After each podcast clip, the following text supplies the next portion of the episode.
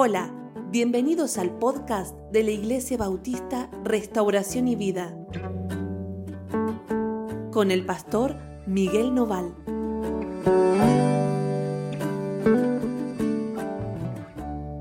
Hola, ¿cómo andan? Dios los bendiga muchísimo. Estamos muy contentos de estar con ustedes, de compartir este tiempo devocional, de poder eh, estar frente a la palabra del Señor. Hoy vamos a leer un pasaje que está en el libro de Mateo, capítulo 27, versículo 3. ¿sí? Mateo 27, 3.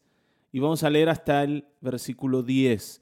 El devocional de hoy se titula Despertando a la muerte. Despertando a la muerte. ¿Cómo, pastor? ¿Qué, qué título feo ese, ¿no? Y bueno, es que sí.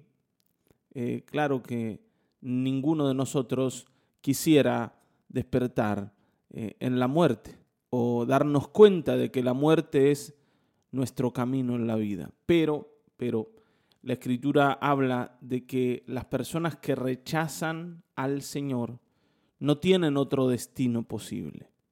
No hay otro destino posible para aquellos que rechazan a Cristo porque sus pecados permanecen en ellos y la condenación va a ser irremediable. Y si hay un ejemplo, un ejemplo de, este tipo de personas, ese es Judas, ¿sí? Ese es Judas. Por supuesto, ¿no? Judas eh, tiene una situación que aún es más grave porque él conoció al Señor, vivió con el Señor, se relacionó con el Señor durante tres años, el mismo tiempo que el resto de los discípulos, pero decidió abandonarlo, decidió dejarlo. Cuando yo conozco al Señor, cuando yo lo conozco de veras, no, no, no es que cuando yo voy a la iglesia, oí algo de, del Evangelio, no sé, de chico me llevaron, incluso de grande he ido, pero nunca sentí que yo de verdad conocía al Señor. Siempre es como que estuve ahí, ¿no? Tratando de acercarme a Dios, buscando los favores de Dios, pero no le he conocido. Bueno, en esa situación yo no puedo dejar al Señor a causa de que nunca estuve con Él. Simplemente traté de estar cerca. Pero Judas representa a aquellos que conocieron al Señor de veras y decidieron cambiarlo por otra cosa. El otro día hablábamos de que Judas vendió al Señor por 30 monedas de plata. Y esas monedas de plata representaban el Dios al que Judas se había inclinado dejando a Cristo, el Dios del dinero. Y Judas es alguien que deja al Señor y no hay esperanza cuando uno, habiendo conocido a Cristo, decide dejar al Señor. Y no estoy hablando tampoco de aquel que conociendo al Señor pecó. Está bien, ¿no? No estoy hablando de un pecado. Estoy hablando de una decisión de vida. Está bien, yo conocí a Cristo, pero mañana no sé, niego que Cristo es el Señor y me convierto a otro tipo de religión. Alguna vez yo conocí un muchacho que iba a la iglesia, que conocía al Señor profundamente, incluso él hasta eh, había estudiado y se había formado, había hecho cursos y capacitaciones y sabía mucho de la Biblia, mucho sabía. Después de un tiempo lo encontré y me dijo que él había descubierto otra verdad y que instruido por un rabino se había dado cuenta que Jesús en realidad era un demonio y que no sé cuánta historia, ¿no? y que Jehová también era un demonio y que él sabía ahora una nueva verdad. En esa época yo era chico, pero sí sabía que él estaba equivocado y entonces yo le decía, mira, yo creo que te estás equivocando, estás cerrando. Estás dejando al Señor, no hagas esto. Bueno, al poco tiempo eh, oí de que tuvo muchos problemas, incluso hasta salió en los diarios, en las noticias, a causa de que le agarró un ataque de violencia y terminó eh, dañando a su mujer. Y al poco tiempo, una enfermedad terminal fulminante le quitó la vida. Y, y la verdad fue triste oírlo. Pero no solo fue triste por lo que le pasó, sino porque él había dejado al Señor. Y uno puede decir, ¿qué esperanza tiene alguien que deja al Señor? ¿Qué esperanza? Una persona que no conoció al Señor tiene esperanza hasta el último segundo de su vida, porque sabemos que el Señor es muy misericordioso y compasivo, pero alguien que conoció a Cristo y decide dejarlo, ¿qué tipo de esperanza tiene?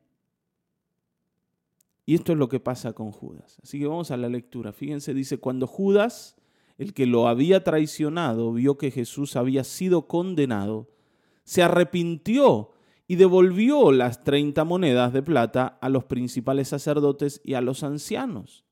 Claro, una vez que él ya había hecho ¿no? la macana, se dio cuenta de que esto era más grave de lo que él pensaba. ¿Está bien, no? Judas siempre supo que las intenciones de los sacerdotes eran matar a Jesús. Solamente que estaba cegado, estaba cegado por, por la codicia, por el deseo de ganar el dinero. Ahora, cuando él tuvo el dinero en la mano y vio el resultado de, esa, de ese cambio, de esa transacción, haber entregado a Jesús para recibir dinero, se dio cuenta que eso no valía la pena. ¿Y qué hizo volver para atrás? Quiso volver para atrás. Pero por supuesto, no estaba tratando con buena gente tampoco. Y entonces cuando él va y les dice, versículo 4, he pecado al entregar sangre inocente, ellos le dijeron, a nosotros qué nos importa. ¿Qué me importa lo que vos pensás, lo que vos sentís y, qué es lo que te pasa por la cabeza? Allá tú. Allá tú.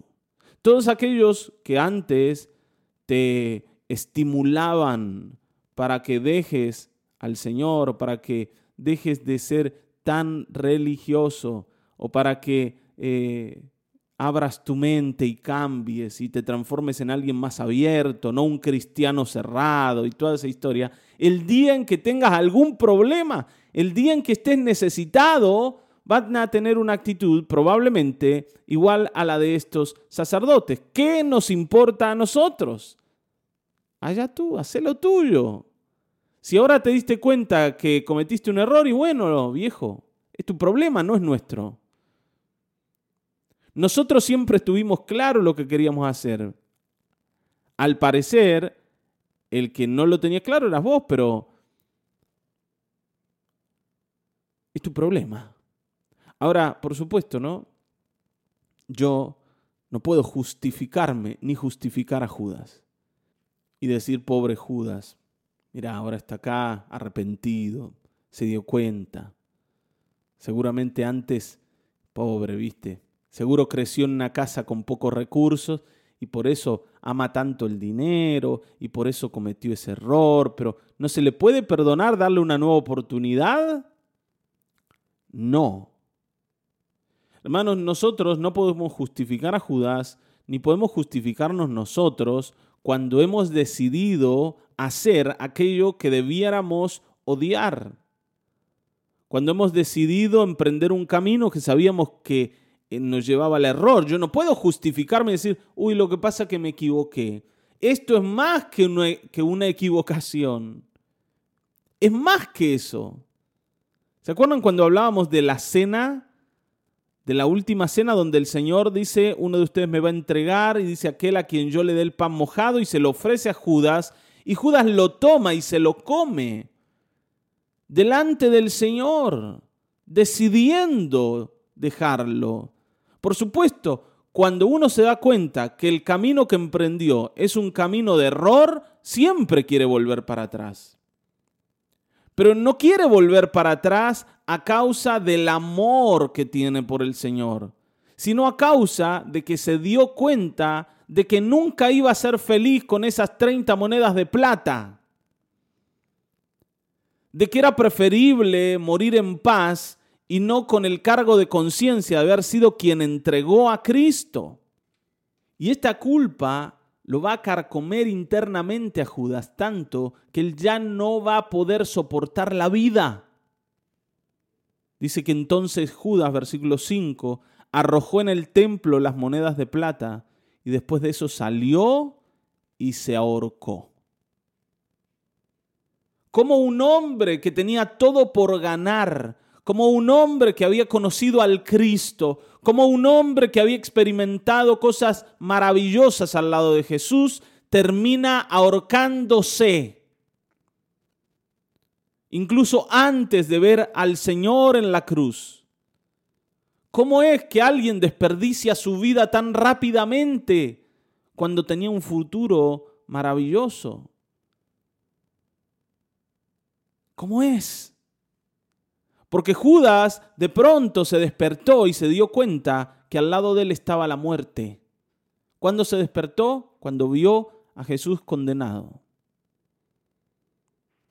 Cuando se dio cuenta que nunca iba a ser feliz con esas 30 monedas de plata. Y fue y las arrojó en el templo, o sea, las puso como ofrenda.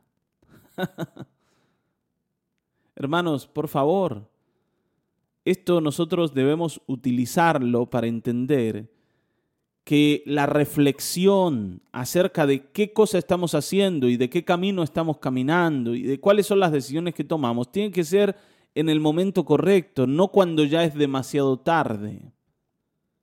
Hay personas que reflexionan, ¿no es cierto?, acerca de su relación matrimonial y dicen, la verdad es que no fui buen esposo, no fui buena esposa, podría podría haber sido menos egoísta, podría haber visto al otro, podría haberlo amado, podría haber aprovechado el tiempo, podría haber usado ese tiempo para construir mi familia, a mi mujer, a mis hijos, y no lo hice. Y lamentablemente esa reflexión viene cuando la familia ya se destruyó, su mujer se separó, se llevó a los hijos, y él está solo como un perro.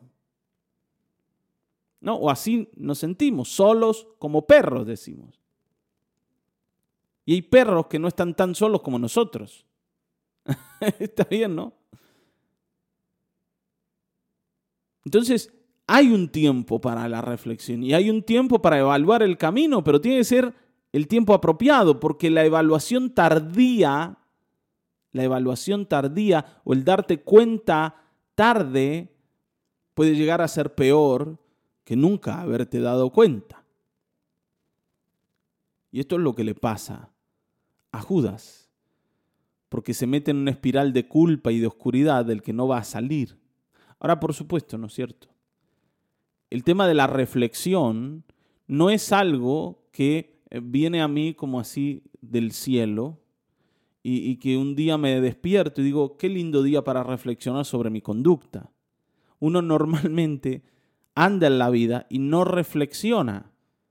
Muchos de nosotros incluso actuamos por impulso, reactivamente, y nos llevamos por delante todo y después vemos a ver qué quedó atrás, si, si quedó algo bueno o no. Y nos justificamos y decimos, bueno, pastor, pero yo no nací sabiendo ser esposo, yo no nací sabiendo ser padre. ¿Quién te enseña a ser padre? ¿Quién te enseña a ser esposo? Nadie. No, no, no, esa no es una excusa. Esa no es una excusa. Primero, hay un lugar en donde vos debes aprender lo necesario, que es en la casa con tus papás. Si es que tuviste la oportunidad de tener una casa y de ser enseñado por tus padres. Hay muchos que no tuvieron esa oportunidad. Pero si no tuviste esa oportunidad, todos tenemos la oportunidad de acercarnos a la palabra del Señor y ser instruidos. Y además tenemos la oportunidad de vivir día tras día siendo esposos o siendo padres, tratando de aprender a hacerlo. Cuando yo voy para adelante, sin importar cómo estoy haciendo las cosas, sin que me importe, ¿no? Cómo estoy haciendo las cosas. Y luego, cuando ya pasó el tiempo y destruí todo, miro para atrás, esa actitud reflexiva tardía no me sirve para arreglar absolutamente nada. ¿Te das cuenta? Tenemos que entender cuál es el tiempo para ordenar la vida. Y nuestra vida con Dios igual. Por eso, hermanos, este tiempo devocional y los cultos son oportunidades de reflexión. Es una oportunidad para revisarte y para decir, yo esto necesito cambiarlo, transformarlo, adquirir nuevos caminos, nuevos hábitos, decidir construir. Los miércoles, cuando estamos juntos y hablamos de temas importantes de carácter, son oportunidades de reflexión. Y esto es súper importante. Porque cometer el error y luego justificarse es cometer el error dos veces.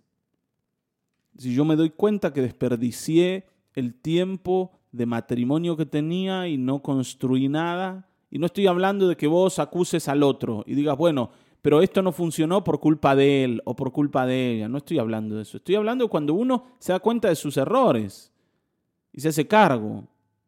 Bueno, cuando digo yo fui el que no amé, yo fui el que fui egoísta, yo, yo cometí el error. Pero al darme cuenta de que cometí el error, justifico por qué cometí el error. Y bueno, sí, lo que pasa es que yo fui egoísta porque no me quedó otra, porque no sabía cómo hacer las cosas bien. Cuando ¿no? yo hago esa, esa justificación, lo que estoy haciendo es ser egoísta de nuevo. ¿Te das cuenta? Y, y, esto cuando funciona o cuando lo hacemos en una charla con el otro, con, con la persona a la que hemos dañado, bueno, tiene consecuencias nefastas. Yo no sé cómo les ha ido a ustedes, ¿no? En el matrimonio, por ejemplo, o, con los padres, o con personas queridas a las que hirieron lamentablemente, y después en una charla con ellos justificaron el, haber, el haberles herido. ¿Cómo les fue? ¿Les fue bien? Y no, es imposible que vaya bien. Yo necesito ser reflexivo y ser reflexivo en el momento adecuado y darme cuenta de lo que estoy haciendo. Judas se ahorcó. Y dice que cuando los principales sacerdotes tomaron las monedas, dijeron, no está bien echarlas en el tesoro de las ofrendas porque es precio de sangre derramada. Ustedes fíjense cómo estos eran absolutamente cínicos porque ellos dicen, no vamos a honrar a Dios con esto, lamentablemente. No podemos ponerlo en el templo porque es el precio de, de un asesinato, ¿no? De la vida de una persona. Y como nosotros queremos honrar al Señor, no, esto no lo podemos poner aquí, porque a Dios hay que honrarlo, ¿eh? A Dios hay que respetarlo. Y claro, nosotros somos gente, gente pura, gente que, conoce a Dios, que ama a Dios, ¿cómo vamos a, ofrendar esto? Fíjense, ¿no? La locura de estos que pretenden ser personas espirituales y que aman y honran a Dios cuando acaban de condenar a Cristo. Y esas 30 monedas de plata justamente fueron la, el, el precio de la vida del Hijo de Dios. Por eso la condenación para estos va a ser igual o peor que la de Judas. Y dice que después de ponerse de acuerdo, compraron con ellas el campo del alfarero para sepultar allí a los extranjeros. Por eso el día de hoy aquel campo se llama campo de sangre. Y así se cumplió lo dicho por el profeta Jeremías, que dijo, y tomaron las treinta monedas de plata, que es el precio estimado por los hijos de Israel, y las usaron para comprar el campo, el campo del alfarero como me ordenó el Señor. Esto también era algo que Dios había dicho que iba a ocurrir y ocurrió. El precio de la vida del Señor y de la traición de Judas solo sirvió para comprar un campo en el que se sepulten extranjeros, un campo de muerte, un campo de sangre, esto es todo lo que ganó Judas en su traición. Esto es. Judas ganó la muerte. Abandonar a Cristo le valió la muerte. Por eso, hermanos, hoy es tiempo para decir, Señor, yo quiero revisar el camino por el que estoy andando. Yo quiero revisarlo, yo quiero entenderlo y yo quiero corregirlo. Es tiempo. Y ese tiempo está disponible para vos y está disponible para mí, pero nosotros somos los que decidimos usarlo o no. Así que Usemos este tiempo de reflexión, vengamos delante del Señor y corrijamos la vida, porque nada, absolutamente nada, vamos a ganar lejos de Cristo. Amén. Vamos a orar. Padre, gracias por este tiempo de reflexión, por este tiempo de revisarnos, por este tiempo de corregirnos. Nosotros te necesitamos, Señor.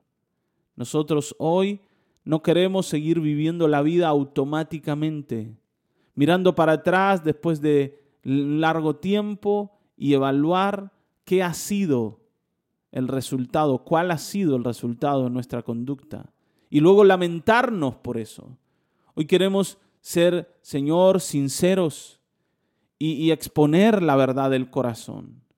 Y corregir lo que hay que corregir, porque te queremos a ti, te queremos honrar y entendemos que sin Cristo a ningún lado podemos llegar. En el nombre de Cristo Jesús, danos oportunidad de reflexión y con tu Espíritu Santo alumbra el corazón y descubre cualquier camino perverso en nosotros. En el nombre de Jesucristo, te adoramos, amado Dios, te bendecimos, amado Dios. Amén. Amén. hasta aquí hemos llegado. Nos volveremos a encontrar en el próximo episodio de Mañanas de Restauración y Vida. Dios te bendiga.